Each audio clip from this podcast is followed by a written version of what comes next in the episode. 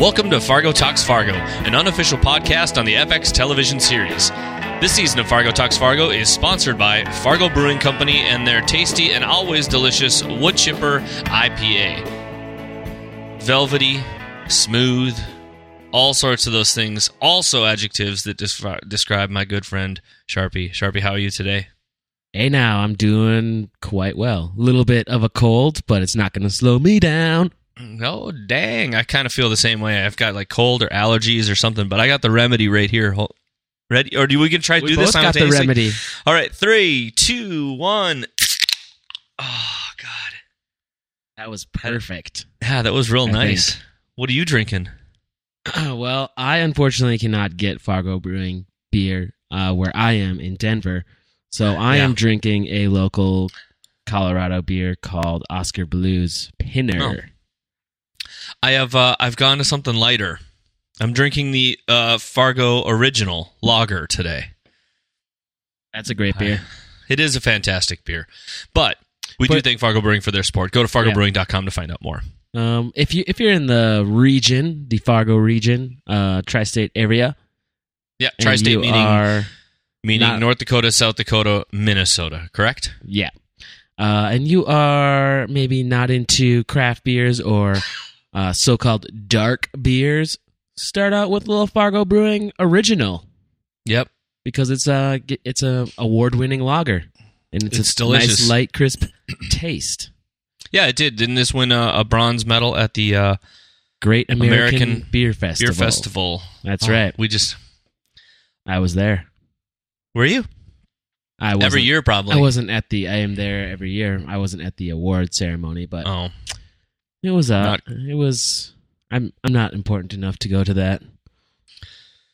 Well, anyway, so here we are, folks. We've had. eh, Oh, Sharpie, did you get some of those emails I sent you? I just, I do want to give a shout out. I don't know if we'll be able to talk about all this, but as usual, thank you so much for all the people who reached out, uh, the commenters on Facebook, and people who sent us Twitter stuff, and and as Mhm. usual, uh, you know, all you guys. I'm just name name off a few: Jason and and Mark, Ruben, and uh, everybody. But um, oh, and we did just quick follow up the season two hotel motel. I feel like I maybe mentioned this. Not the same thing.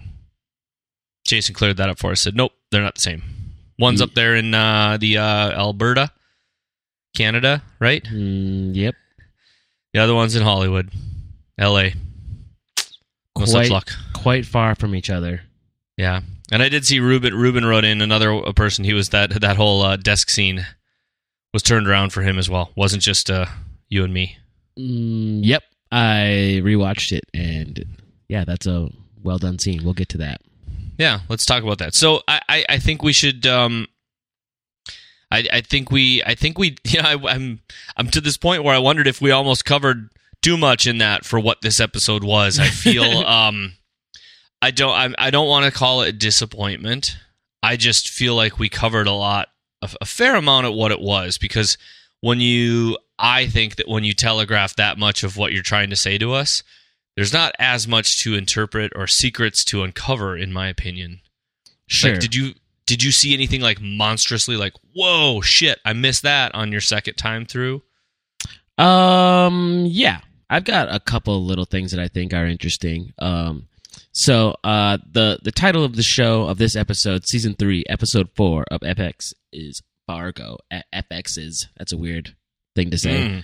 Mm. Um, the narrow escape problem. Um, yeah, We brought Eh. this up a little. Carry on though. yeah, so we brought it up a little bit. It's uh, it's a little bit over my head, but I think the basic idea is uh, well. Here's what Wikipedia says. Uh, I think we maybe covered this a little bit, but Yeah, a particle like an ion, molecule, or protein is confined uh, to like a domain, um, and there is one small window basically in that domain that it can get through. Um, So the narrow escape problem is just all about the time, the calculating that time and what it would take for that particle to escape that narrow window, right? Right. Uh-uh. So, as we kick off the show, um, if you didn't listen to the hot dish, basically we're going uh, we're going over the story Peter and the Wolf, which is this like symphonic uh, story where each little character has is is uh, represented by an instrument in the symphony. So Emmett is the bird, Ray is the duck, um, Which Sa- is the oboe. Yep. Or, or let's, Emmett. let's get yeah. yeah. so okay. Okay. so it's uh, bird flute Emmett, right? Yep. The yep. Emmett is the bird, which is the played by the flute. The flute. Ray is the duck, which is the oboe. Mhm. Um, is the grandfather. Um, however, I still disagree with this. Um, although there can be You more than alone. one. There there can be more than one grandfather, like there is uh, in the show. Yep. Um, Nikki Swango's the cat, which is the clarinet. Um, Yes. Oh, the grandfather's the bassoon, by the way. Yes, Um, yes, yes. The henchmen, Yuri and Meemo, are the uh, I guess it- hunter shotguns. yeah, the hunter slash shotguns or the or the shotguns. yep, the sounds. Yep. The Um, kettle drums. And VM Varga is the wolf, played by the French horns, and Gloria is Peter, played by the strings. Anytime anybody says so and so is the wolf, I'm like, fuck you, it is. It's Harvey Keitel. Don't don't you forget it. That's true. Harvey Keitel. so so yeah, so that's our that's our thing, and our our entire scene is is set to this. And I kind of I made a note on my second watch thinking about Emmett with his tie rack, and I was like, you know, yeah, he's a bird, but he's more of a peacock. The way he's he's you know he his attire, the way he has to dress, and how he he puts on a certain amount of air with what he does, and then you just slap that up against the the the opposite of uh, Ray. Yeah, right. Well, he. I mean, he can. He's he's only defined as a bird, so he could certainly be a peacock. Yeah, And peacocks Oh. can fly, right? Even though it's rarely yeah, seen. can, yeah, I believe sort of so. like a turkey. Let's yeah, we'll stick with that. If we don't che- if we don't fact check it, it stays true until somebody emails. He could be a turkey too. Mm-hmm. Almost our national bird, by the way. Almost. Almost. Um. So. So you were talking about the narrow escape problem, or you, did you have more you wanted to say about that? Yeah, I mean, we have to somehow relate these characters to the narrow escape problem. Mhm. Um, in the story of Peter and the Wolf, uh, the duck is swallowed by the wolf, right? Mhm. Um, so I'm trying to extrapolate this. I think we could go over. I think we could kind of relate it to the narrow escape problem. These characters to the narrow escape problem uh, many times over, uh, and we'll we'll kind of go over that now. We'll figure out what else we can come up with. But if if Ray is the duck and the duck gets swallowed by the wolf, but technically in the story the duck doesn't die because he can be heard when the wolf's mouth is open, right? Because he eats too fast, Because he eats too fast. He swallowed the duck Ray live. like a bulimish, a bulimish, a bulimic, a bulimic British person, which we learn VM Varga is, who eats too much he too basically fast. inhales his food, his English breakfast. Yeah. Um, do you think that VM Varga the wolf could swallow Ray the duck, and it could be, but but duck could still have this slight chance, this slight window of escaping through the mouth of the wolf, being that that could be his narrow escape problem, or through his ass. Who knows? Just say I, I think depends I on think what it's story you want to choose, I guess. I think it's a lot of those things. You know, I mean, I think there's the very obvious one of that. Yes, that's that that you've got. If you, if you go with that stuff right, and you're like, well, VM Varga is this, and that we know what happens to the duck, right? Hmm Um, but I think it's I think it's a narrowing problem as we learn more and the plot unfolds that there's a narrowing problem for everybody, and your chance of escaping that problem becomes less and less, right? So yes, uh, the wolf has his sights on the duck, but we also have to remember that the wolf in this episode also is narrowing. Uh, everything with Emmett as well by getting him to sign that document. So he becomes, it's an inescapable thing for him then. You know, the minute they become partners, that that really screws up the possibility for uh, what was mentioned earlier about the widow, uh, whose name escapes me right now. Gold Goldfarb. Is it Goldfar or Farb? Doesn't really matter. I doesn't guess. really matter. I thought it was gold. I heard gold farb. Right? And so so there's that escape happening. And on top of that the the, the narrow escape is is the the whole this this this possibility for i'm holding up my hands like everyone can see me. I do this every season only you see me. And, and that that same narrowing hole of an, an escape is is also happening for ray with with gloria who's peter at the same time right? Yep. so so everybody has something. They're they're almost escaping. Ray, uh, um, and on top of that, you've got Sy, who's the window for him to escape this stupid run in with the wagon Mhm. is is narrowing as well because we meet this new character um I was Winnie who who is narrowing down what he's got. It so I feel like it applies to everybody. I feel like the obvious thing is that it's it's this VM Varga versus Ray thing in the end. But I think the actual reality of the whole thing is that the story is about to I think I feel like it's Noah it's a real slow episode. Real slow. it's it's Noah Hawley just like letting us it's like it's like watching the beginning of that slow motion car crash scene and you're just like no and like I feel like from here all the impacts are going to happen because we've been talking about this all season haven't we? Or at least for part of the season with the the randomness of things and what's happening. And there's even a part I'll probably get to later um, may, maybe remind me about this comment I was making when we Okay. talk about Zimmerman again and, and, and the nature of things. So I think that all those things are correct. I I just think I think it applies to more than those people because it, I mean even Nikki is uh, is being found out. Ray has has had a narrow escape problem because he's been you know he's been given it to his his parolee and he took an oath like do, do you know what I mean like all of these problems are getting screwed because of this narrow escape problem in my opinion because I think they're problems. I don't think they're narrow escape problems. Really. no I mean, I don't know. Uh, But that's that's the narrow escape thing I I have is that if you have a a window and that window slowly closes within a thing and it's bouncing around, mhm. there's only so much time and as it gets to a certain point, escape becomes impossible is the point. And I feel like all of these situations are closing down. You know, they're doing this. The, it's the Indiana Jones thing. Are you going to be able to slide under that door, right? As it's going down, down, down, down, down. And for all of these people in a lot of these situations that they've got themselves kind of fucked with, Mhm. their ability to get under that door is disappearing. mm-hmm. Sure. Okay. Yeah. Um. Yeah. we don't have to. I- we don't have I- agree. Oh yeah, no, no, no, no. I agree. Um, yeah, I just think. Mm, I don't know. You kind of convinced me a little bit there. I like the narrow escape problem with um, Emmett and Ray, uh, because obviously Ray's got himself into a pickle by impersonating his brother. and Now his brother knows. Uh, oh God, yeah. and so that's so so obviously his brother's going to be closing down, closing in on Emmett's going to be closing in on Ray somehow, Right. some way. Right. Um, and now that he's signed on to be a partner with Varga, he's Yeah. kind of chosen his side. So that that Yeah. definitely is closing down.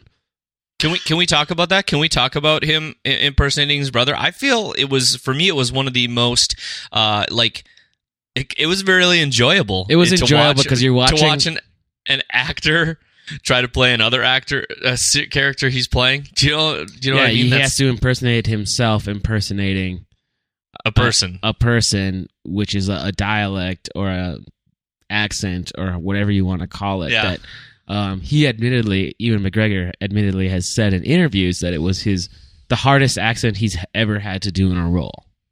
oh, really? Yeah, we talk like this shit every day. yeah. We we woke up like this. right. so, okay, so uh, thinking about this scene though, uh, I- it's just that switch that went off in him when he decided to say, um, you know, close down the account after after Bucko Lander did that. Man, that's did that did the second time through too. That Bucko Lander snapping his fingers at Millie. I just was like, God, you just want to punch that guy in the oh teeth, don't yeah, you? I mean he is just he is not subtle about Just it that- whatsoever, and he's not really good at it. Oh God, he what a looks so uncoordinated, just snapping. just an asshat. No, I, I did. I immediately, having worked at a bank, when he said ten thousand dollars, I was like, "Oh, he's going to trigger an SAR." That's what they're talking about. FYI, for nerds out there who work in banking in the states, it's what's called a suspicious activity report. sort of. That's what can get triggered by pulling out ten thousand dollars. Mm. Right. That's what they're talking about. But yeah, what a jerk. But I okay, so here here's a random thing that I don't know if it's going to come back up, but I just thought about it because I kept thinking, why do they need this? I still think they're like, why do they need the cream soda? Right? To go with the cremains. Yeah, maybe. But I just thought, I just thought, oh, they're working in something that he has to touch. Oh, Because if you, think, about it, yeah, smart? yeah, yeah. Well, oh, well, here's the deal: if they've got video of him, how could they prove that it's not him if they look alike on a, on video, right? So the only other way to do it is fingerprint identification. I mean, I know he touched the box, or did he? Or Uh, did they yeah. carry it over to that table? Um, I've, I've got that scene. Yeah, he probably right touched it. he probably he's touched definitely it. I'm touching sure. the cremains. Uh, yep, he's touching the box. You know, but I think you're- I I just I think you're giving old banker Yeah, I'm- dude too much I'm- credit. I'm going too far. I'm too far. he just pull wants me back, to give his Sharpie. guest a, a cream soda, man. Yeah. Or I maybe what I'm missing is what's the what's the intent of the writers in cream soda that it's come up twice in a season because it's not a normal thing. Or do they think cream soda is a Midwestern thing? I don't know. Do you drink cream soda? I used to love the only time I ever drank cream soda uh, was fishing in my grandfather's boat. What is cream soda? It's delicious. I mean, I I actually never drank like- it uh, when I was a kid. I, I wasn't always a huge soda drinker, but certainly like in junior high, up to ju- about junior high, I drank a, a, a fair amount of uh, Coke and mug root beer, if that's still around. Um, It's but I never drank basically cream soda because I thought it always sounded gross, like like cream and soda. Oh, I see what you're saying. Well, it's I mean it's it's a vanilla soda. Sure, and I like vanilla. Call it vanilla soda. I don't know why they called it cream soda. It's just it's the way it is. I mean, it's light colored or like kind of tan. I think they would put just a little bit of caramel coloring in it to get it just a little darker so that you'd know what it was. But I don't know. I mean, it's like one of those things. Like, didn't you ever drink Saspar- Sioux City sarsaparilla out here? No. I don't, God, I don't even know what that is. God, we got to talk to Mama Sharpie and be like, why did you deny your child joy? What? So you're drinking cream soda with your grandpa in his fishing boat? That's what you said. Yeah, I don't remember why. I just don't. I just I have this very vivid memory of eating like uh, salami and bun sandwiches and Mm. and and s- sitting on the boat. So- I wasn't real so- big into fishing, so, so the, salami the sandwich and, and the sandwiches. yeah, you know, like round white buns and just like the big round cuts of salami that you'd cut yourself and then peel the wrapper off of it and then just slap a, you know, a, like a healthy summer dose of sausage. Oh yeah, then just slap a healthy dose of like butter on it, Yeah. and then just American cheese, and then you you put those back into the original bun bag though, all of Mm-hmm. them. You make all eight to twelve buns at once, and you cram them back into the bag and just slap those in the cooler. That's still to this date, and I did that a lot for sure. And that that was always like my road trip food, and that and still to this day it is my road trip food. Little like uh ga- like gas station buns and summer Yeah. sausage. And you throw them in a sack, and you got like your your own homemade homemade like White Castle sandwich like sack, Yeah, and you Yeah, can I mean, snack it- on it like the whole road trip. And it's never as satisfying if you do it with like some something like ham or turkey. No, It's just not the same. nice thickly cut summer sausage. Yeah, because and the, the shapes, the the round bun, the round thing. See, okay, there you go, people. And do you know they what? Should be, they should be hiring us. You know why shit. it's also perfect? Because you don't need a cooler. Uh, it doesn't have to be cold. Summer sausage, by definition, can be warm. It's made to sit in the summer. That's why it's called summer Well, sausage. it's- it's, designed for picnics.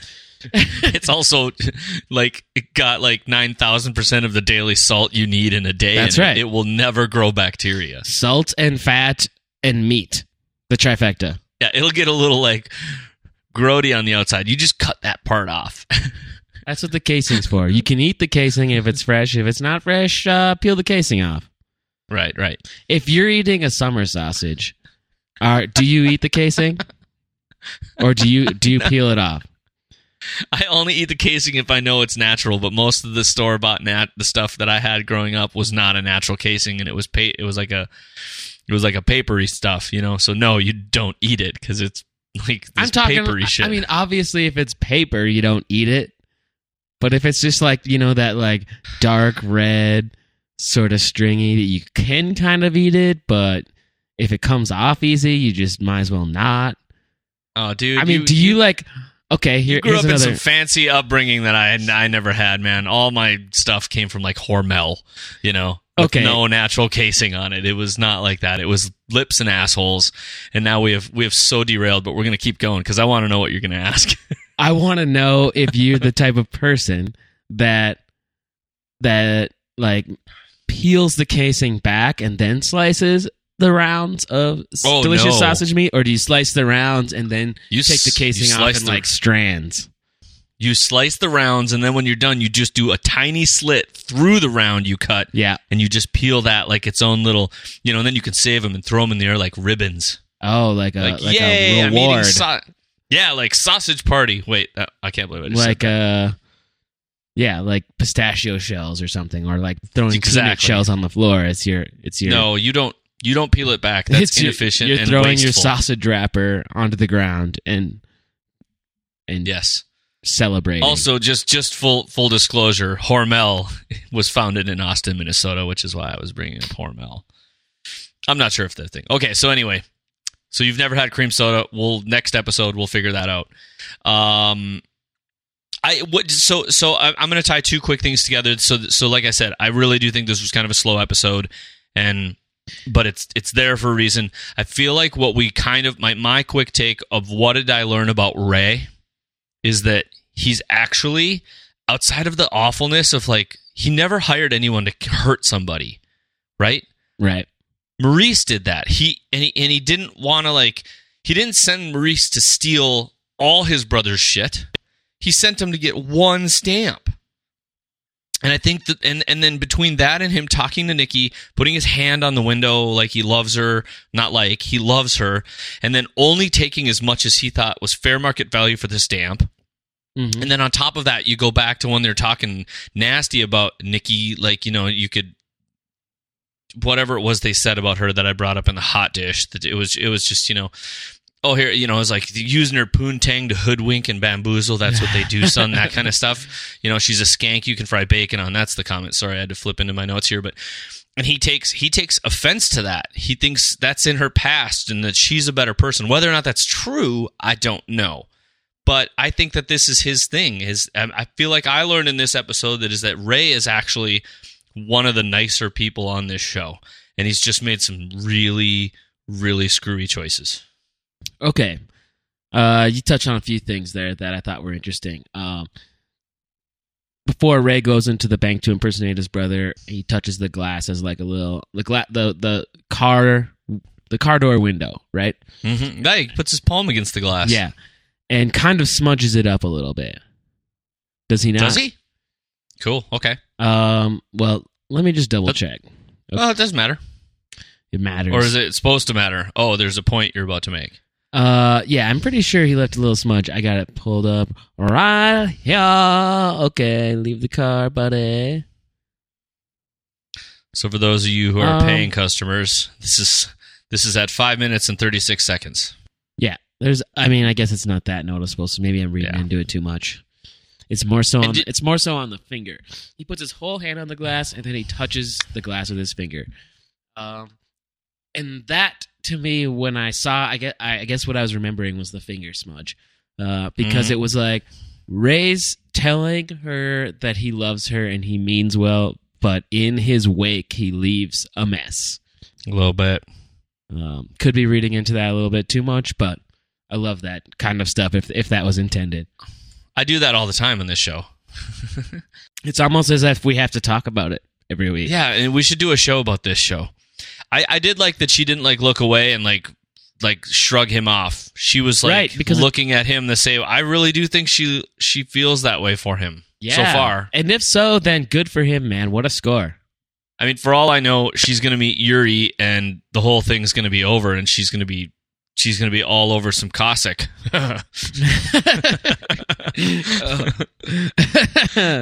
I wish you could have seen Bill's face right there.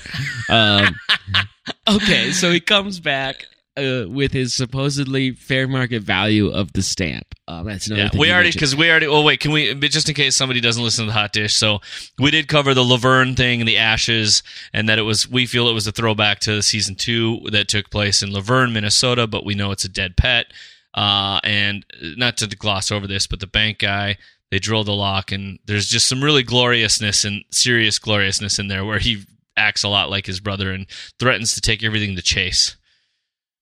So, Yeah. sorry, c- carry on. Uh, dude, well, so he, he- gets back in the car. He comes back to the car with his ten thousand dollars, knowing that his brother has, you know, a million bucks in the bank at least. Um, Yeah. This also shows Ray's just like, you know, just kind of his innocence a little bit. Maybe it's naivete, uh, but also was th- was was the fair market value of that stamp really ten thousand dollars, or is that what he assumes, or is he like totally like ignorant to the fact of how much these stamps are worth? Because certainly, I don't. We don't know how many stamps there were, but you're not going to start a parking lot empire with a couple ten thousand dollar stamps, right? I mean, it has to. There has to be more to it than that, or maybe there was a hundred I don't know. fifty stamps. Who No. knows? Oh, But if that know. one was or, framed, or maybe you did. You know, M- maybe you did start it with that little. You know, you you. you- We don't know how much time has passed, and think about the cost of land in some of those shitty places. I mean, for real, thinking about Minnesota, right? In Minneapolis, some of those like rundown places in the cities before, uh, like it started getting all gentrified and shit in a bunch of those neighborhoods. I bet you some of that stuff could have gone cheap, with the exception of Vikings days. You know, when your shitty parking lot makes a ton of money because people want to grill brats and drink beer in the parking lot and do whatever it is they do. sure. So then, if if the and if that's the case, then really like Emmett's like the good guy because he just did something with his uh, inheritance instead of just taking the Corvette and driving it around for twenty years. Right. Oh yeah, absolutely. He he's obviously more savvy overall, but I don't know. I feel like he knew how much that was. Like that's he was there for enough for a ring, and I don't feel like I don't feel like Ray would be there for a hundred thousand dollars. He just needs enough to get Nikki a ring that he thinks is great. And I actually don't think they're super lavish people. I don't think he's even in it for the money all the time. He loves being with her. He loves playing. They're excited to get a sponsor, and they they they're, they're really happy about the Wildcats. Still, they're like they're like Trump with his uh his election map.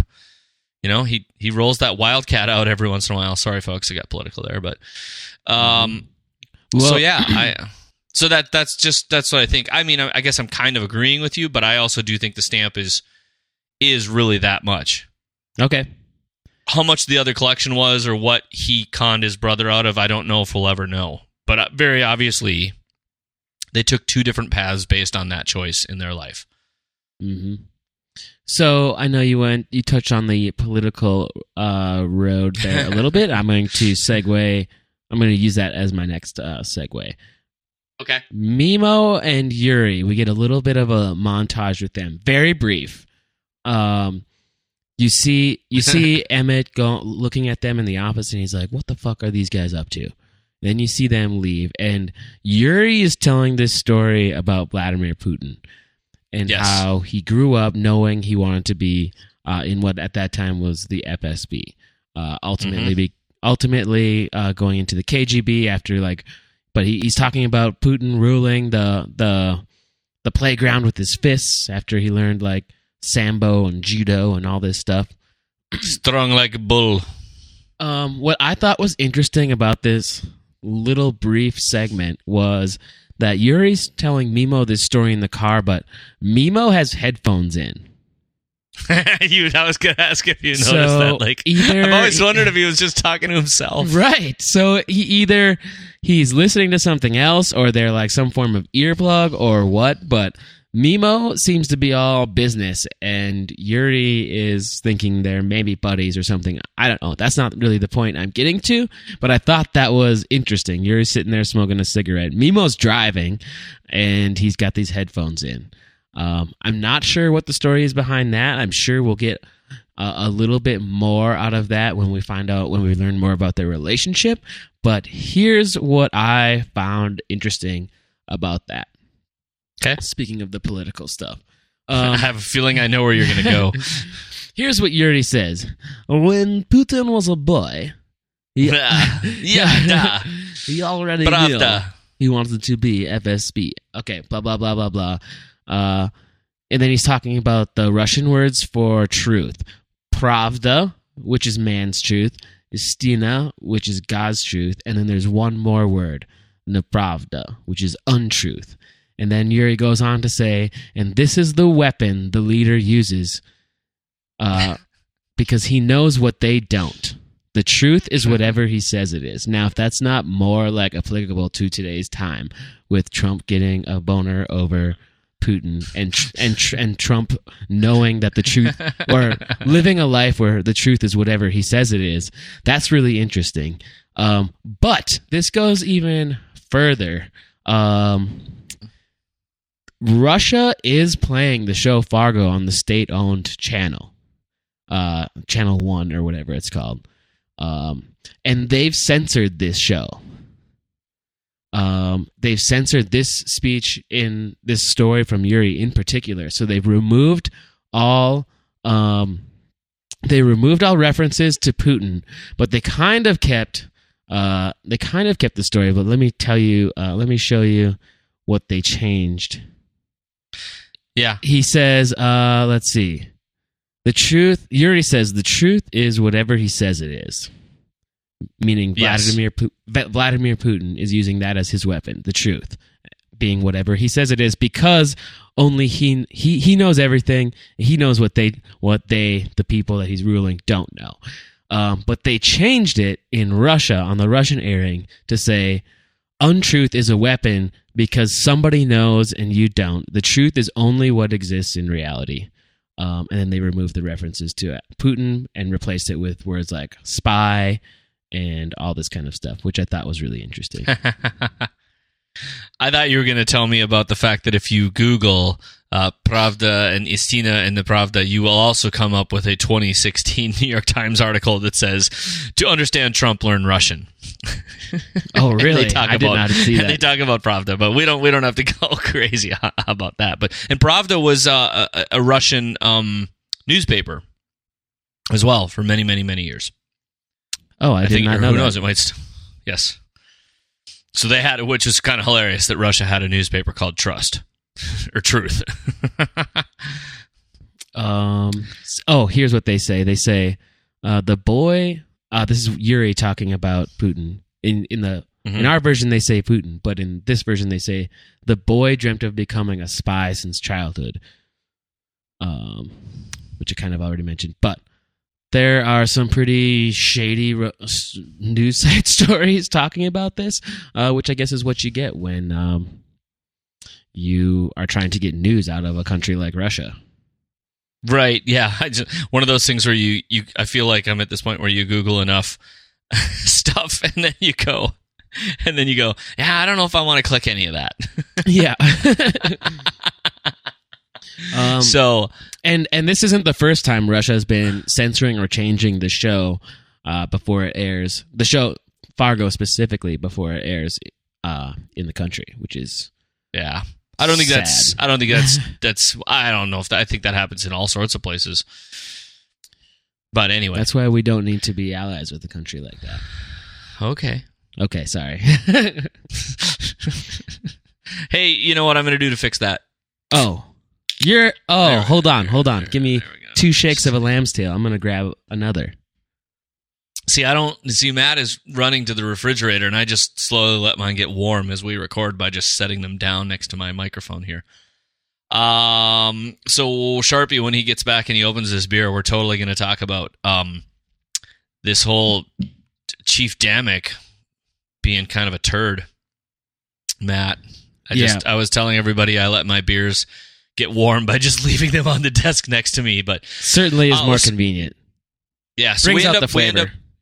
We end up uh we end up to, with Chief Dammik and Gloria talking and I don't I feel like he's A he's an asshole and B I the one thing I caught on my second viewing outside of you know his Walter speech my brothers didn't die face down within the gut you know with their guts in their boots um I this is where I was going to bring back Howard Zimmerman um Okay, cool. I don't have he to remind talks you. he he talks about well because I, I put a note in here real quick he's talking about ieds and then he goes off on this it's it's all random you know and i Mhm. feel like this this comes back to that zimmerman talk in the nursing home where he talks about all we are just we're just like particles Okay. flying through the universe and that when we crash into each other and i feel like he's still commenting on that same thing about the randomness of it all i mean because it's just car parts and stuff crammed into these bombs and you don't know and you're just walking around you know and that's says, when yeah. he gets to that You, you you whether you live or die depends on whether you decided to walk the dog or mow the lawn.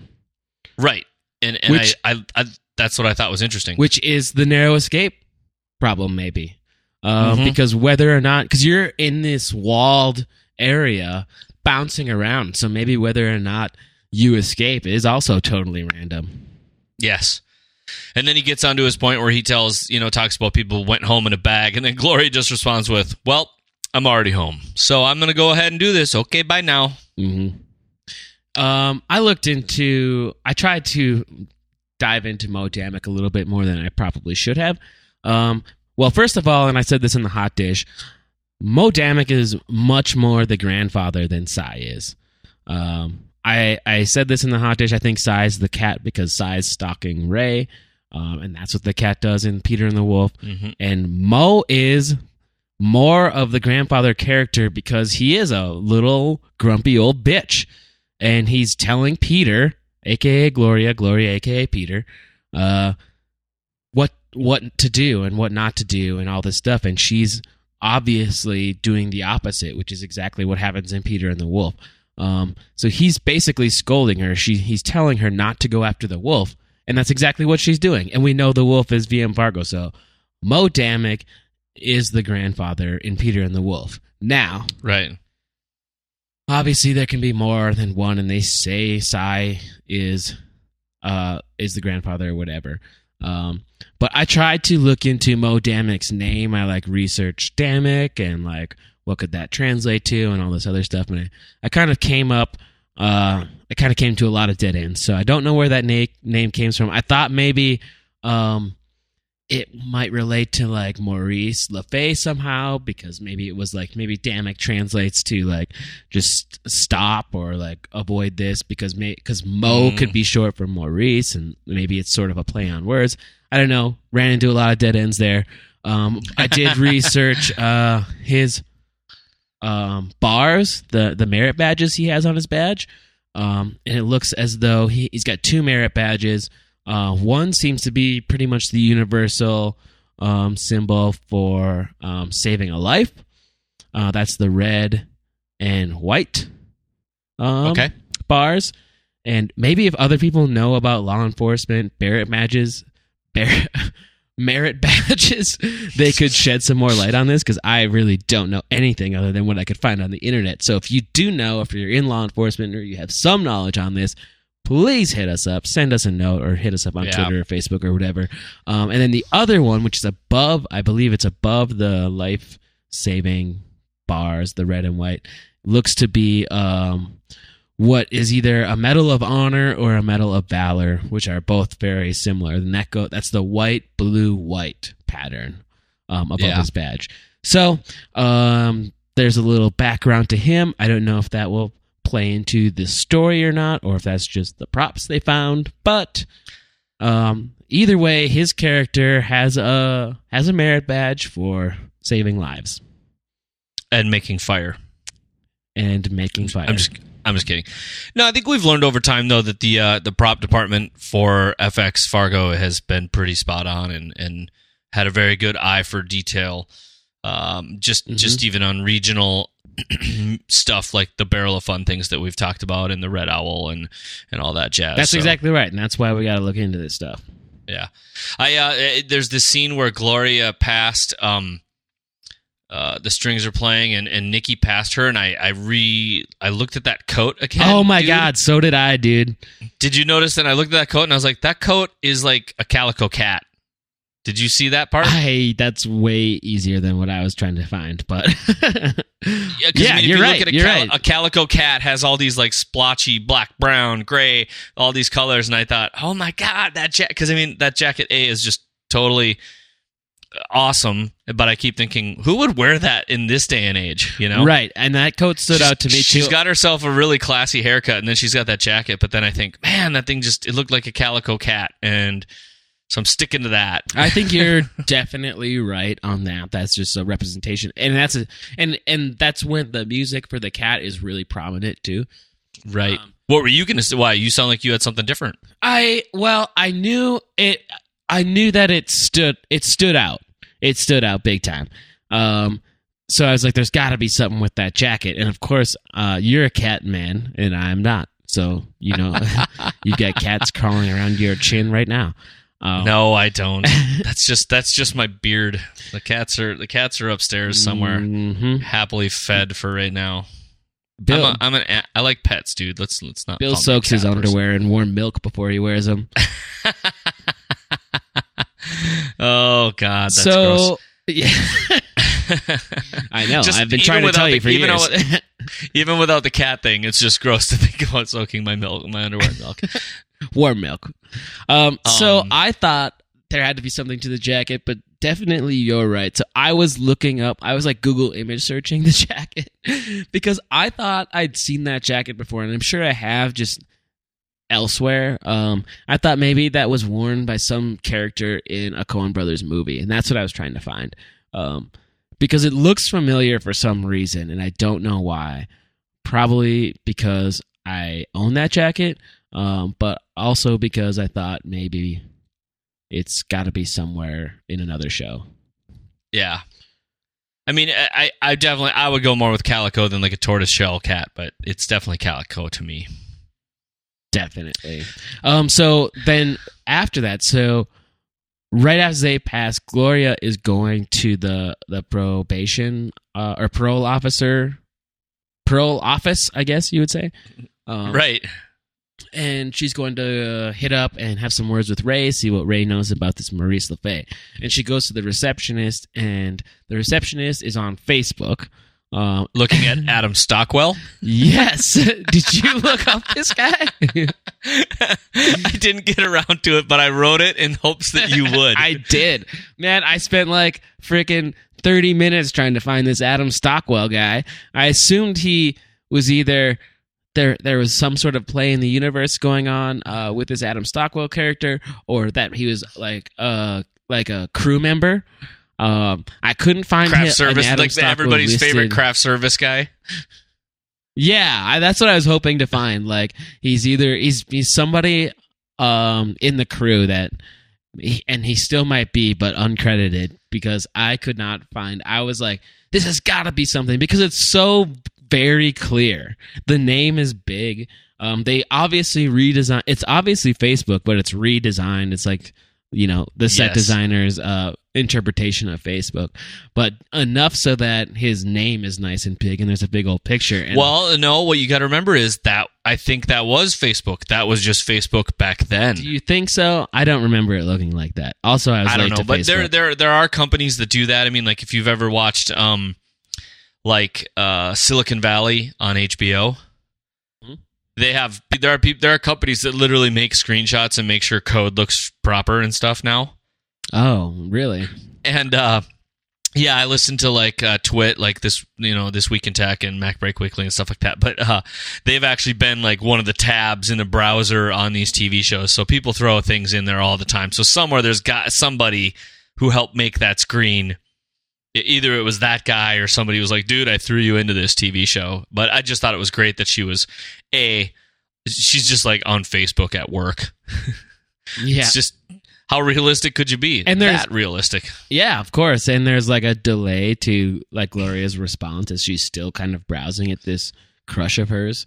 Uh, Yeah. Gloria's like, you know, excuse me or whatever, and she's still looking at this guy on Facebook, and then slowly rolls her eyes up towards Gloria. Right. Oh, Adam Stockwell, tell us who you are. Somebody. Yeah, somebody tell us who Adam Stockwell is. Somebody from FX, please tell us. well, okay, so this actually led me to something else that I don't think has anything to do with anything, but I we talk about those things on the show. Is that over her shoulder? Then eventually, there she had a hand washing sign on the yeah, what the hell is with desk. that? And then you, but then right after that, it immediately cuts to the restroom. And if you look in the mirror, you see three hand washing signs. Well, two signs about hand washing and one about how to dry your hands. And eventually, there's the one on the wall that tells you that you you basically can't have your coats and stuff or whatever. No bags, coats should be brought into the toilet stall or sample will be considered invalid. But obviously, it's a parole office, so they have to tell people that. But Why would you put it by the sink? But I just I thought, mean, the why are the the why are people being encouraged so seriously? And then there's like a sign over the toilet, or they're just like, this bathroom needs something. Let's just put up a bunch of signs in, Right. the sto- in the prop department, you know, or set dressers. Right. The the instructions above the hand dryer are just like that's baffling to me. Like, do you really need instructions on how to wash your hands? And the instructions show how to dry your hands, but they but they're referring to a paper towel dispenser, and this is like a Yeah. hand dryer. Um, I only thought they were maybe there about how to do things, and Gloria, all she wanted to do was wash her hands, and she couldn't. There's instructions everywhere. There's all the stuff, and she can't do it. And even in the face of Winnie trying to shake her hand after she asked for a, you know, and I still, hey friend, you wouldn't have, you wouldn't have a putter in her, would you, by chance? Still real, but uh, or did I call her Winnie? Holy crap! I've been calling her Winnie or something the whole time. It's Penny. Jesus, what I thought it was Don't- Winnie. Penny Lopez, St. Cloud Metro, isn't it? Or did I type it wrong? Now I'm like second guessing No, myself. I thought it. God. I thought. I think. I think Winnie's right. Penny doesn't Yeah, seem right. Ugh, maybe Uh, I was thinking about Big Bang Theory. hmm. I just don't want people sending all sorts of messages in. Simmer down here, folks. We're we're in the midst of things. Anyway, I just thought, yeah, and and what a pleasant note she ends on. You know, she's like, "What are you doing?" Well, I got like a 1083 or whatever the hell it was. She says, and she's like, "You," and she's like, "Murder," and then she goes, "Well, happy trails." like that's the that's that's the midwestern spirit like well that's that's horrible well good luck and then she leaves that just glorious little note for her on the uh on the car as well Oh yeah, yeah, yeah. You know just like can you get any more bright like like really bright not like smart bright like oh i'm, I'm a nice person That's an interesting character. That one's kind of hard to peg for me. She's a little bit like Marge, but not in the sense that she's like not reserved whatsoever. Um, no she can't she can't she you can't put that toothpaste back in the tube you know when she starts saying something she's gonna say it she doesn't give a shit i mean all the way down to the whole what was the line she said about about uh her just basically getting the qu- the shortest distance to to do something what was it there was lots of sex talks and her husband punching her clock mhm. and I thought, huh. This what I thought about it was is a it was funny. B it's it's the fact that she actually closed the distance of this investigation really fast. Do you know Oh I mean? yeah, um, she for sure. Um, and this whole episode could have been like the first or second episode. Um, I feel like we're just now getting started and we're just been trudging through a little bit. and I don't want to knock the show because I want to like the show, but and I do. And the first and first and second seasons were awesome. Uh, but I feel like we've just been like we've got like mud on our boots and we're just like like trying to wade through this weight a little bit and it's just not that much going on and then we get to uh an episode like this where it introduces all the characters kind of again um Yeah. and we're now just getting rolling and winnie's winnie is like a catalyst and it is winnie um Ah, it is, I know. I- eh, she's like the catalyst to starting to close these gaps. She's maybe she's the catalyst uh, to the narrow escape problem. She's starting Yeah. to close. She's starting to close the the boundaries here a little bit and start right. and start to get to the bottom of shit, which is about freaking time because we're gonna be like at the halfway mark this week. Damn near. I just that's why I'm saying I hope that something like really swift and holy shitty happens where you just go whoa like you know those things kind of happen and we expect them but I, I I I don't know I think it would be really interesting to see him just axe maybe can you imagine if he axed Ray or Emmett Hmm. or at least made you think he did because VM Varga has swallowed the wolf or has swallowed the, The duck. duck? and you think he's gone but anyway But we're not Uh, even close to getting to a point like that. Not within one episode, anyway. yeah we are I don't think so. What? We already know he's. We already know VM's been listening to phone calls, and he's already said, "Is your brother going to be a problem?" Because all he's interested in is making his business run properly, so that he can make that paper. So speaking of that, VM. Um, so in the hot dish, we were thinking that, or at least I was thinking that VM was the one who sent the images of Ray and Nikki Mhm. to the parole office, or Ray's bosses or whatever. Um, but everybody else says that that's Sy. Like in the reviews that I've read, anyway. But do Yeah, we I know? mean, do I we think- know that? That's I think it's it's it's ambiguous at this point because we don't know if Sy's there to say fuck you, I sent the pictures, or if he's there to say fuck you, I put a boot on your car, or fuck you, I did both. I I don't think Sy is smart enough to send pictures. I don't his, either. res- his response to him giving him a "let me show you what's in my pocket" middle finger was to run into his car with his yellow Hummer and then run into another car, Yeah. which now got, gets him into a sim. and I in the, pro- yeah, in the process of doing it, he leaves a bigger mess for himself. That's why Yeah, I don't why think I he don't- did it either.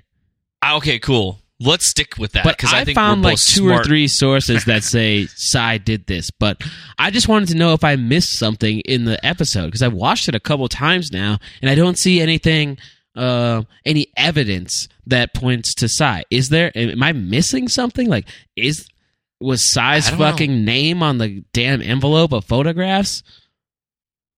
I don't know. I think this is what sometimes is the problem. You know, I mean, and, you know, there it varies week to week to how much I feel like reading from other people, and Right. I mean, I feel like you and I do a lot of like, I'm just going to Google this random thing and then think about it a little bit. I'm not saying I don't ever read anything, but the problem is, is these guys, they're in this race. Like when I say these guys, I'm talking about like uh, reviews that are um, type, like written.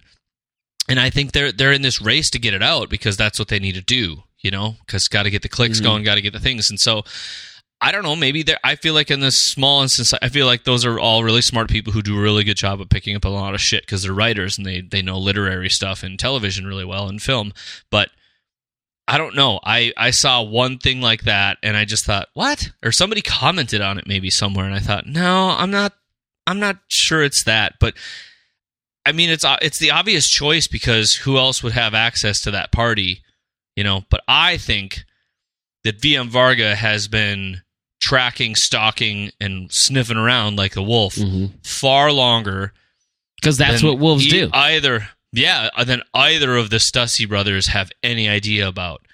You know, they're still stuck with clicks and buzzes and not knowing what's going on. And meanwhile, they're just being the clicks and buzzes. I mean, if you think about it, it's like, isn't that what people usually say you hear when you know there's a wiretap going on? hmm And so I think I don't know. It's it could really go either way for me, and maybe we'll find out soon. We could find out.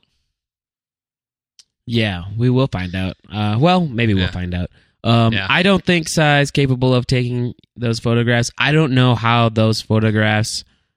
Or there might have been just somebody at that party just photographing people in general. I mean, I don't know. Should Right. I go back and You know, play and- episode one again and rewatch it and find out? Oh, there was a party photographer there taking socialite photos. Well, here's the deal. Um, you're right because uh, we see VM Varga in his trailer home later on in the episode, and he's sort of going over social media and news websites and things like that, and he's actually pulling up a picture of Sy.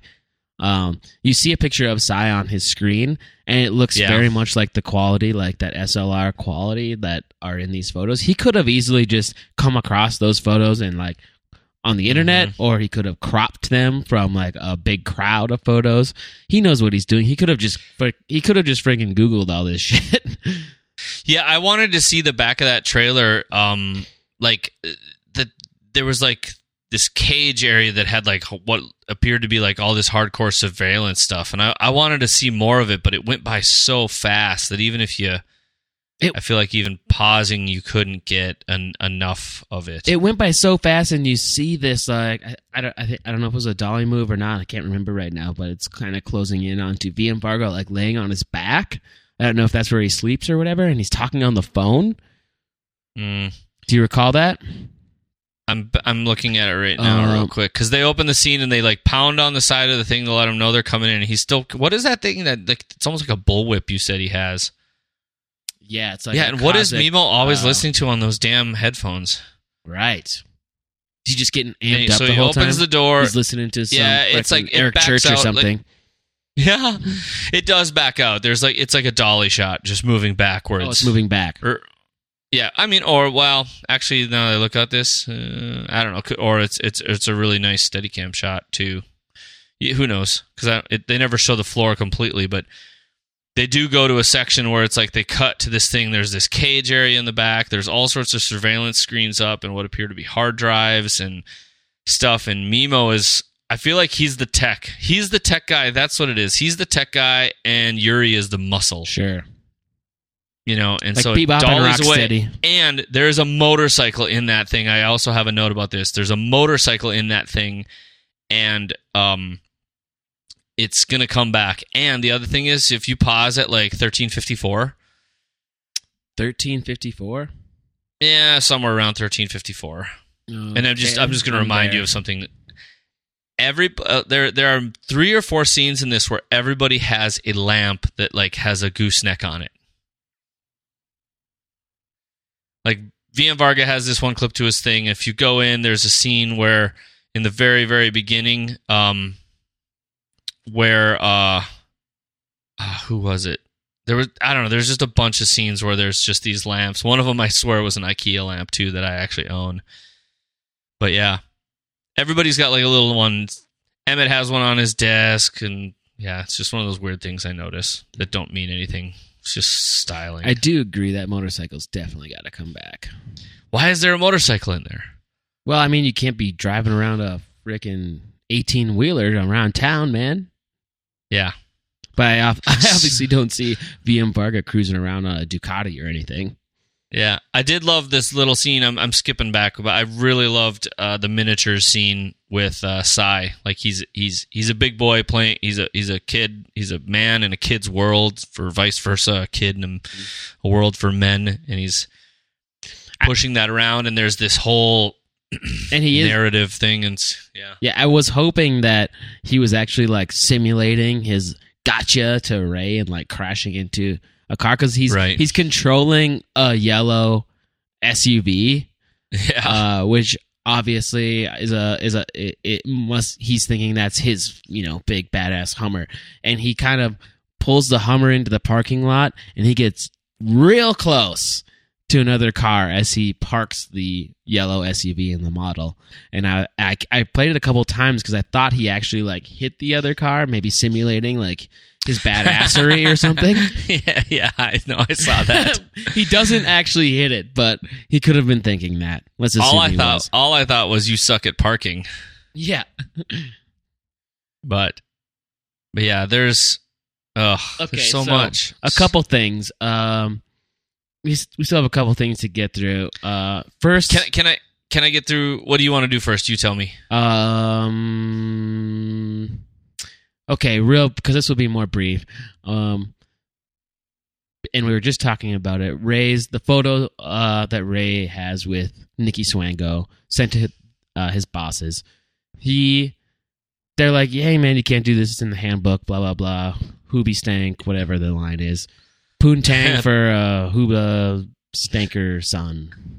I want to let you keep saying this. the line is using her poontang to hoodwink and bamboozle, and then the other guy says, "See, that's what they do, son." right, because you know women aren't to classic be trusted. Midwestern line using your Yeah, poontang don't to hoodwink women aren't to, women aren't to be trusted. You know, using their punani. Um. So, uh, good up for Ray. I like that he just quit his job for his woman.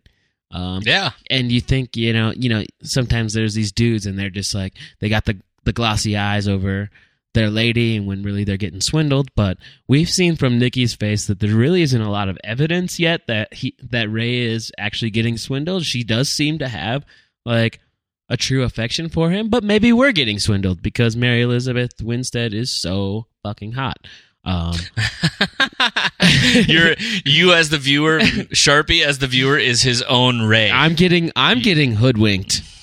yeah, Um, she is looking directly into the camera lens in that shot, which is very disarming because it's you know breaking that fourth wall. And like, did you notice that? If go if you go back and pause at it, it's she's staring directly into the lens, or almost damn near into it. Mhm. Like he's staring at her and she's staring at you, basically. We are being bamboozled. Um, Twenty six thirty two, folks. Just twenty if you pay for the show like we do. Twenty six thirty two. Nobody's doing that. Um, Well, well, we do, so whatever. so Because this show is worth the money. Don't No, not that they're not paying for it. I'm just saying they're not going to Oh. go back and look at freaking Oh. minute 26. Um, but here, They have a they have a life. here's the conundrum.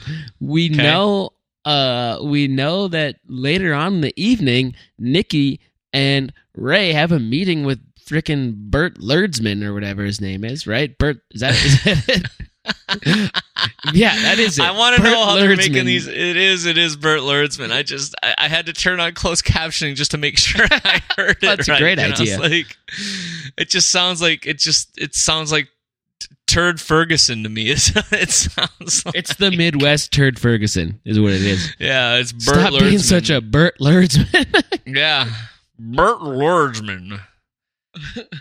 He's the what is he the king of? The plumbing, king of plumbing supplies. plumbing, the plumbing king of St. Cloud. Yep. So we know they have With- this important meeting with their bridge potential bridge sponsor, Bert well, their ship has come in. Their ship is coming in, and here's what I don't get: he quits his job for his lady, his smoking hot lady, and then he doesn't, and then he leaves her out to dry. He stands her up for the Bert Lerdsman meeting. Now, how does that happen? You just left your job. You got ten thousand dollars in your pocket. Well, technically now, I guess Nikki probably has it, right? Uh, well, we don't know, I guess, but uh, he's got ten thousand dollars theoretically from that he stole from his brother. He just quit his job. Now they can maybe pursue their awesome freaking semi-professional bridge career, and he goes to the bar.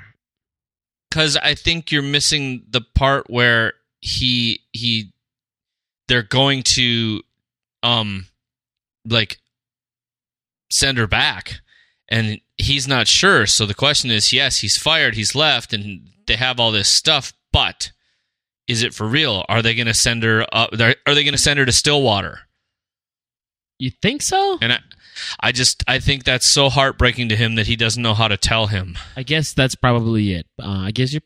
I mean, you may very well be right there. I was kind of thinking that by him leaving his job, maybe they can just like drop this thing, uh, and and that that was the deal. But I guess it was never said. right Because I mean, what's in it for them to go out of their way to uh like send her back if potentially she didn't do anything or if essentially she didn't do anything wrong, Ray did something wrong and Ray took the ultimate punishment for it. I'm I'm yeah, and I also by the way I was letting the excuse me the thing play and I feel like somebody stole those pictures from Facebook cuz later on when they're showing VM Varga looking at Facebook and he's talking about Esau was a hairy man and I was a smooth man. He's looking at the the stuff that shows pictures on the website or on Facebook of of those things like even pictures of him in front of his Corvette and stuff. It's all in it's all blurred out in the background but if you go back and watch it Yeah, so he most likely just um acquired those photos, right? Because I, am sure there were tons of photos taken at this like swanky party. Yeah. And so he probably ripped him off by creeping people's Facebook profiles. Also, fun, fun little moment. I'm pretty sure it's a picture of the, uh, you know, they were talking about the the, the dog that died. That, that that he he messed up the dog. You know, the the remains of the dog. Who would do that? You know. hmm Uh, I just realized that there might be a nod to the dog here. I just sent you a text message. Look at the reflection of Facebook in VM Varga's glasses, and it's a picture of a dog. oh my god, that is fantastic. 4201 for those of you at home who actually give a shit about the details that may or may not mean anything but No. yeah that's that, that's not a wolf that's a dog or a guy i don't know it could be a wolf but it's no, i that's feel not like a wolf. he's like you know and then it cuts That is awesome, dude. I love watching these seriously i could watch these shows with the sound off after i i do this and just rewatch it like even when you cut back to the scene in that scene you cut back to the donkey and there's a bird in the Mhm. in the you know it's yeah anyway i feel like we got to talk about a couple these are things here good details. no no i mean i feel i want to get back like on track about a couple things because you had two things you want to talk about and- well, this is this uh, is the I- I next wanna- thing. Um okay it's basically goes into the I basically wanted to go into the office, uh Emmett's office with this conversation because we know. Uh, so VM Varga comes over to their house unexpectedly, Emmett's house, uh, and they Mhm. have dinner in this um, sort of little, not the dining room, but like the dining nook Mhm. or, or whatever kitchen side room. I don't know that that was as much of a dining room as I've ever had. Um, Yeah. but so blah blah blah. There's not really like we kind of discussed that in the hot dish. Um, but now we're in Emmett's office, and we're, we're we've got VM Varga here, and this is kind of what you're talking about is kind of cutting in and out of this conversation that they're having, where VM Mhm. Varga is talking about this revolution that's uh, inevitably coming upon them, and VM is trying to get Emmett on his side to be prepared to have the resources, to have the money, to have everything in preparation for when basically the poor people, the the peasants come out with their pitchforks and attack him. hmm And what does that mean? Is that a threat that he's using? That is is VM setting up a, a story that he's just making up to scare Emmett into thinking he needs this partnership, or people are going to come after him with pitchforks because VM Varga might have some way of sending the people after him. I don't know, but VM is living the lifestyle he's talking about. He's sort of uh, a product. Uh, he's sort of um, putting his money where his mouth is. He's living invisibly.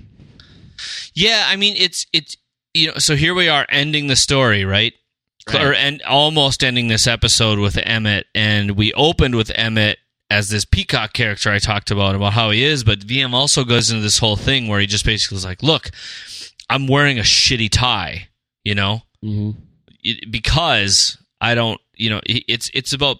I feel like he's talking to him about blending in a little or something. This is the this is the part that I didn't I didn't really redigest well enough because I was so stuck on watching about watching the camera moves and as they did it, it was it's very much like. um Do you ever watch N- Nerd Writer uh, on YouTube? Have you ever heard of that guy?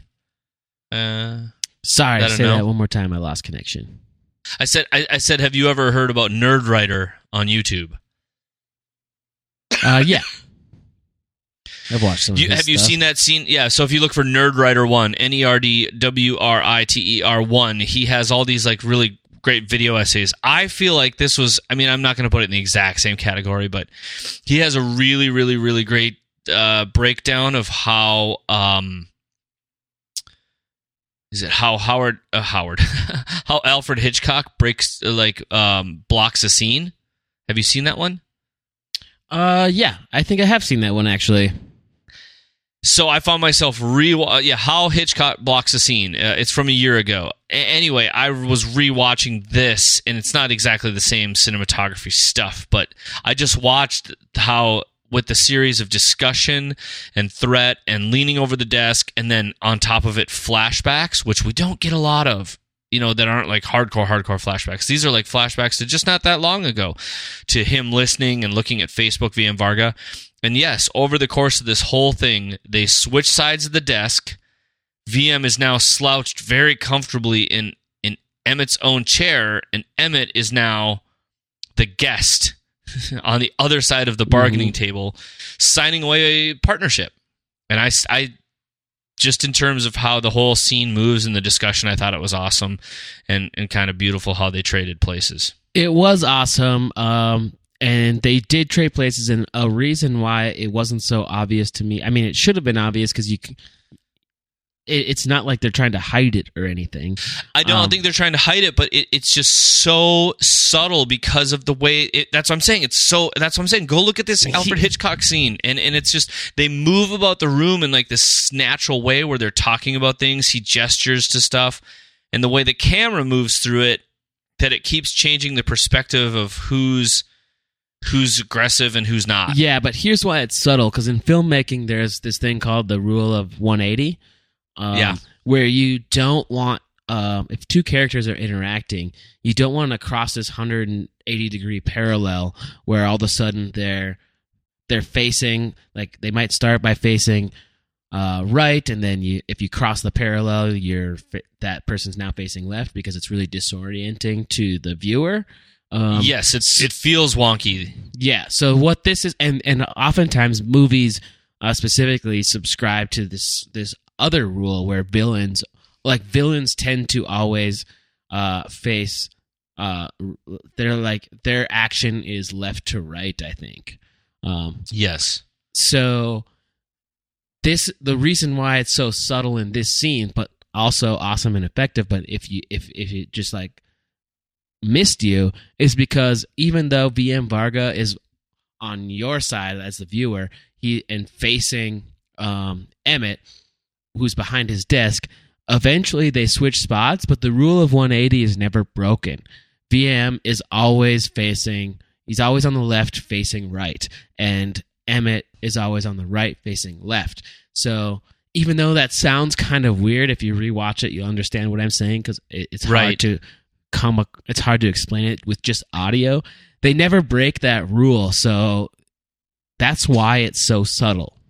And they intersperse it with shot reverse shot, Yeah, which happens quite a bit in um Coen Brothers movies in general. that was ner- a lovely, a lovely scene to watch. And then yeah, you you keep getting these like interstitials, these inserts of uh Oh. him doing his surveillance. VM Varga like a little bit of his Right. backstory of him researching these Yeah. crazy folk. So if you're interested in the whole uh, Joel and Ethan Coen shot reverse shot, that's actually not uh, Nerd Writer. That is every frame a painting, uh, every frame a painting on on YouTube. And if you should go watch Shot Reverse Shot, it's really great. That's from uh, February 2016. It's a great one.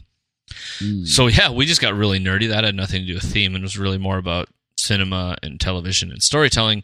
But you're right; they they they they're always facing, and even if it's even in the shot reverse shot, if you look it back at it, their their faces are very often tilted in a direction. You know. Mhm. Yep.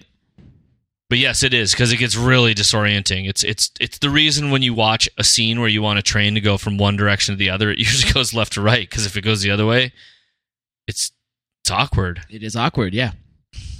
It feels Um, awkward because we've been we've been super trained. So So I love this kind of stuff. Um, I had the opportunity at work to shoot a commercial yesterday. We shot for like twenty some hours. It was crazy, um, but that's why I slept till like three p.m. today.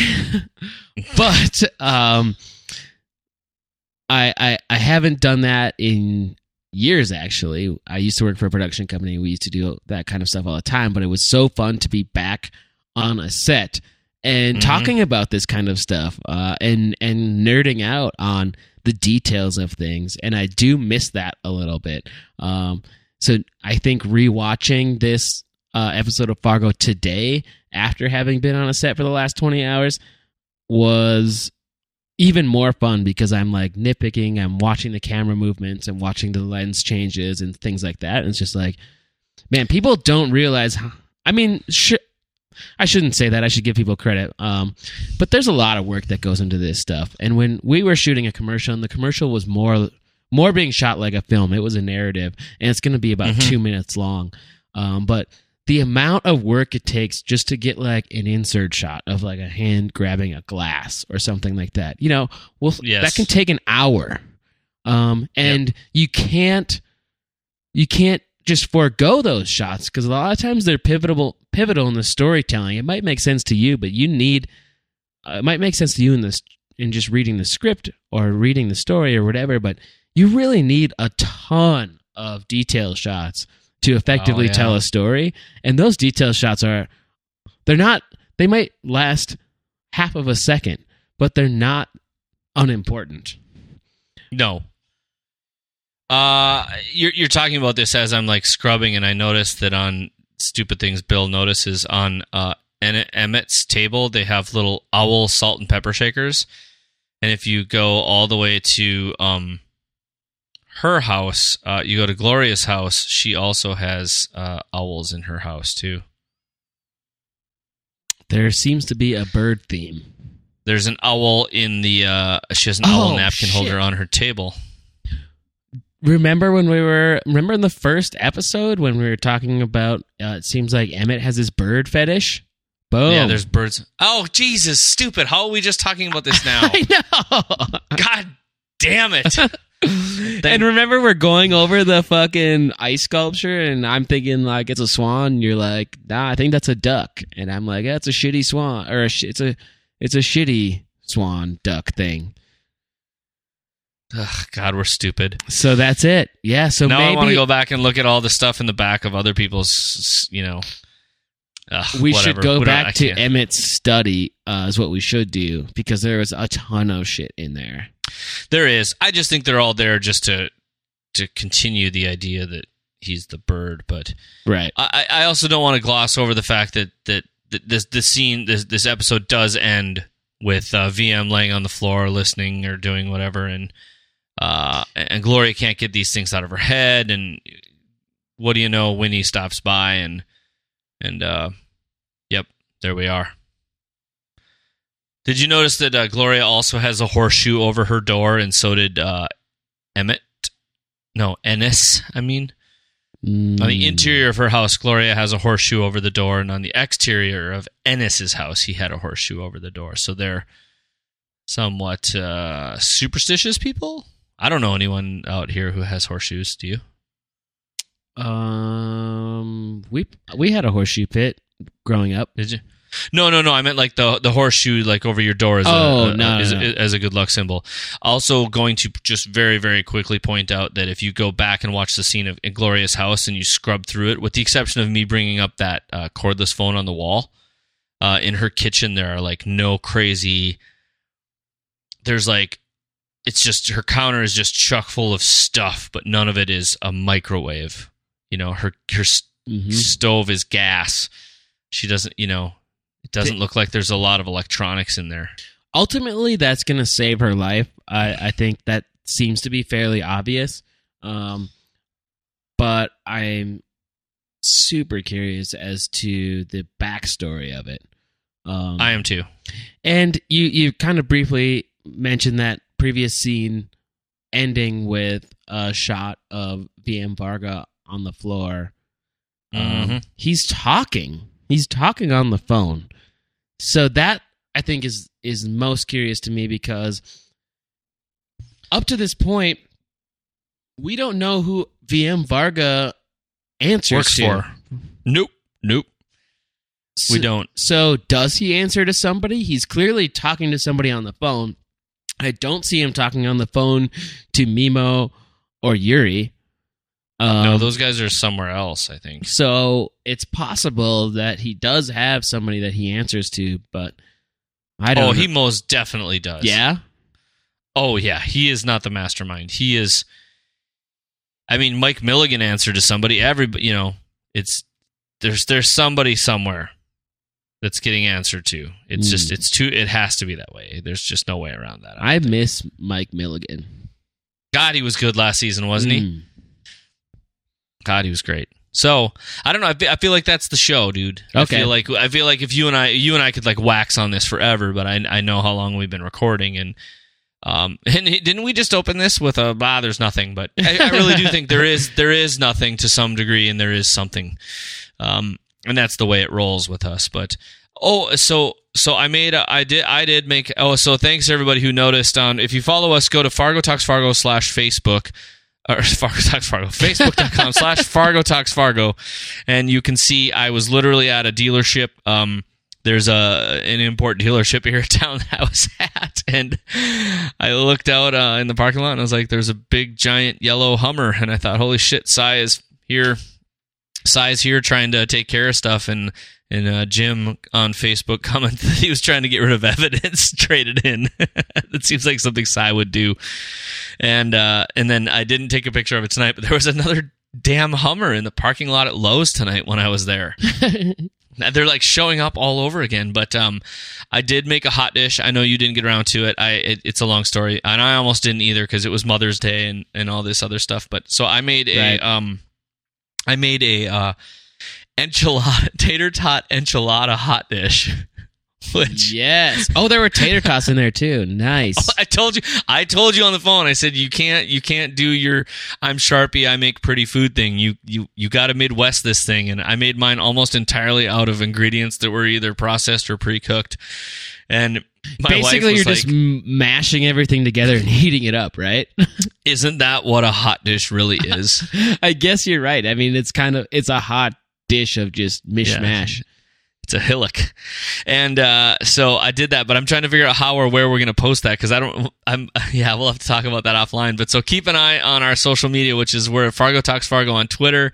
You can follow Charpie at C H A R P I E. You can follow me at at L E M as in Mary P as in Paul E, or you can, like I said, Fargo Talks Fargo. And so we're on Facebook and we have Fargo Talks fargotalksfargo.com if you want to head there. And uh, we have had a few people, extra people, rate and comment on the show on iTunes, which is fantastic. We would love it if we would get more people who are enjoying the show to go there and do that. It, it obviously helps us when people go out there and try to decide what show they want to listen to. And uh, so we we appreciate that. So other than that, keep keep all the comments coming through the social media, and you can always email us at podcast at fargotalksfargo.com. We really do appreciate all the feedback you guys are giving us. Some weeks we can talk about a little bit. Some of it we, yeah, we just get a little a little uh, a little off kilter here. But uh, I, I thanks Charpie and and we we didn't even get a chance to talk about the fact that the the the whole show ends with "You Don't Know" by Galactic, which was fun because I still just love the idea that it could be a middle finger to all of us trying to figure this story out when you got a show a song like "You Don't Know." Yeah. Hey, I hate to do this to you, but one more thing. Okay, one Steve Jobs me. this better be good. Okay, it better so be a new uh, iPhone. I, I, I, I just had the end of the show playing while we were wrapping it up, and oh, we're, you're tuning me out. no, no, no. It's just playing. You're like you're just like my wife. Um, yeah, kind of. Well, it's just it's your tone of voice that just kind of it's, it hits that frequency, and I just it's invisible. Uh, Yeah, well, she's way hotter than you, so whatever. uh, oh, mm, that's true. yeah, I cannot deny that. Um, outside of Gloria's home's door, did you see that little sign? That's like a rake. On to the right, Yeah, and it says G Y O W. does it? I, I almost stopped on it, but I didn't. I was looking at the uh, the wreath on the other side, and I was thinking about. Well, it says G. It says grow, you doofus. Does it, or does it say G Y O W? Like, go your own way. You can go your own way. I fucking hate you. Go your It's- own way. It's a rake. I can't believe we just stopped the show so I What can tell our- you that that rake says grow. It's just a terrible R. It could be a terrible R, but what the what the hell does a rake have to do with growing, man? That's about you gotta. death. I don't know. Fine. I only noticed that we opened on a house for the most part that had a wreath in the middle of a window lit, and we're ending on a house with a wreath in the middle lit. I know that's just part of the season, but I think it says. I think it's an acronym for "Go Your Own Way." I think it's bookends. I like yours. I like your thing. I mean, if we can. If we if if we stick to our if we stick if we stick really, to our just a shitty R. and it's really just a shitty R. If we stick to our schedule, next week, not this week, next week we will we will ask Maggie Phillips, the music supervisor for Fargo, when we interview her again, if she has any hot plans Hot plans. Hot plans for a Fleetwood Mac song. We won't get real direct, Charpie. We'll just be like, "Hey, what are the chances you're going to throw some Fleetwood Mac in again?" and then if there's no, you can go your own way. I'll call your theory bullshit. Okay, fine. I think it's for. Oh I think my it's God, brilliant it's- foreshadowing. It's just a terrible. It's just a terrible R. Maybe it's go your own way, and it and it's not a rake. It's a broom that you fly on, and you can It's- go anywhere you want. Nope, it's Quidditch, and it's it's a connection to Harry Potter. I guess we'll find out. Expelliarmus. All right, so Nepravda. hey, our thanks, our the Nepravda, exactly. Uh, our thanks again to Fargo Brewing Company and their Wood Chipper India Pale Ale for sponsoring this season. Head to fargobrewing.com to learn more about them. If you're in the tri-state area, go out and get some and do that. If you're not in the tri-state area, get in touch with them, buy some shirts because hey, it's a conversation starter. It's the way to go. Plus, you'd be by supporting them, you're supporting us. So, thank you so much. So, hey, Charpie, until next time, uh, hot dish. Okay, well, I'll see you later. Okay, then. Bye. Bye.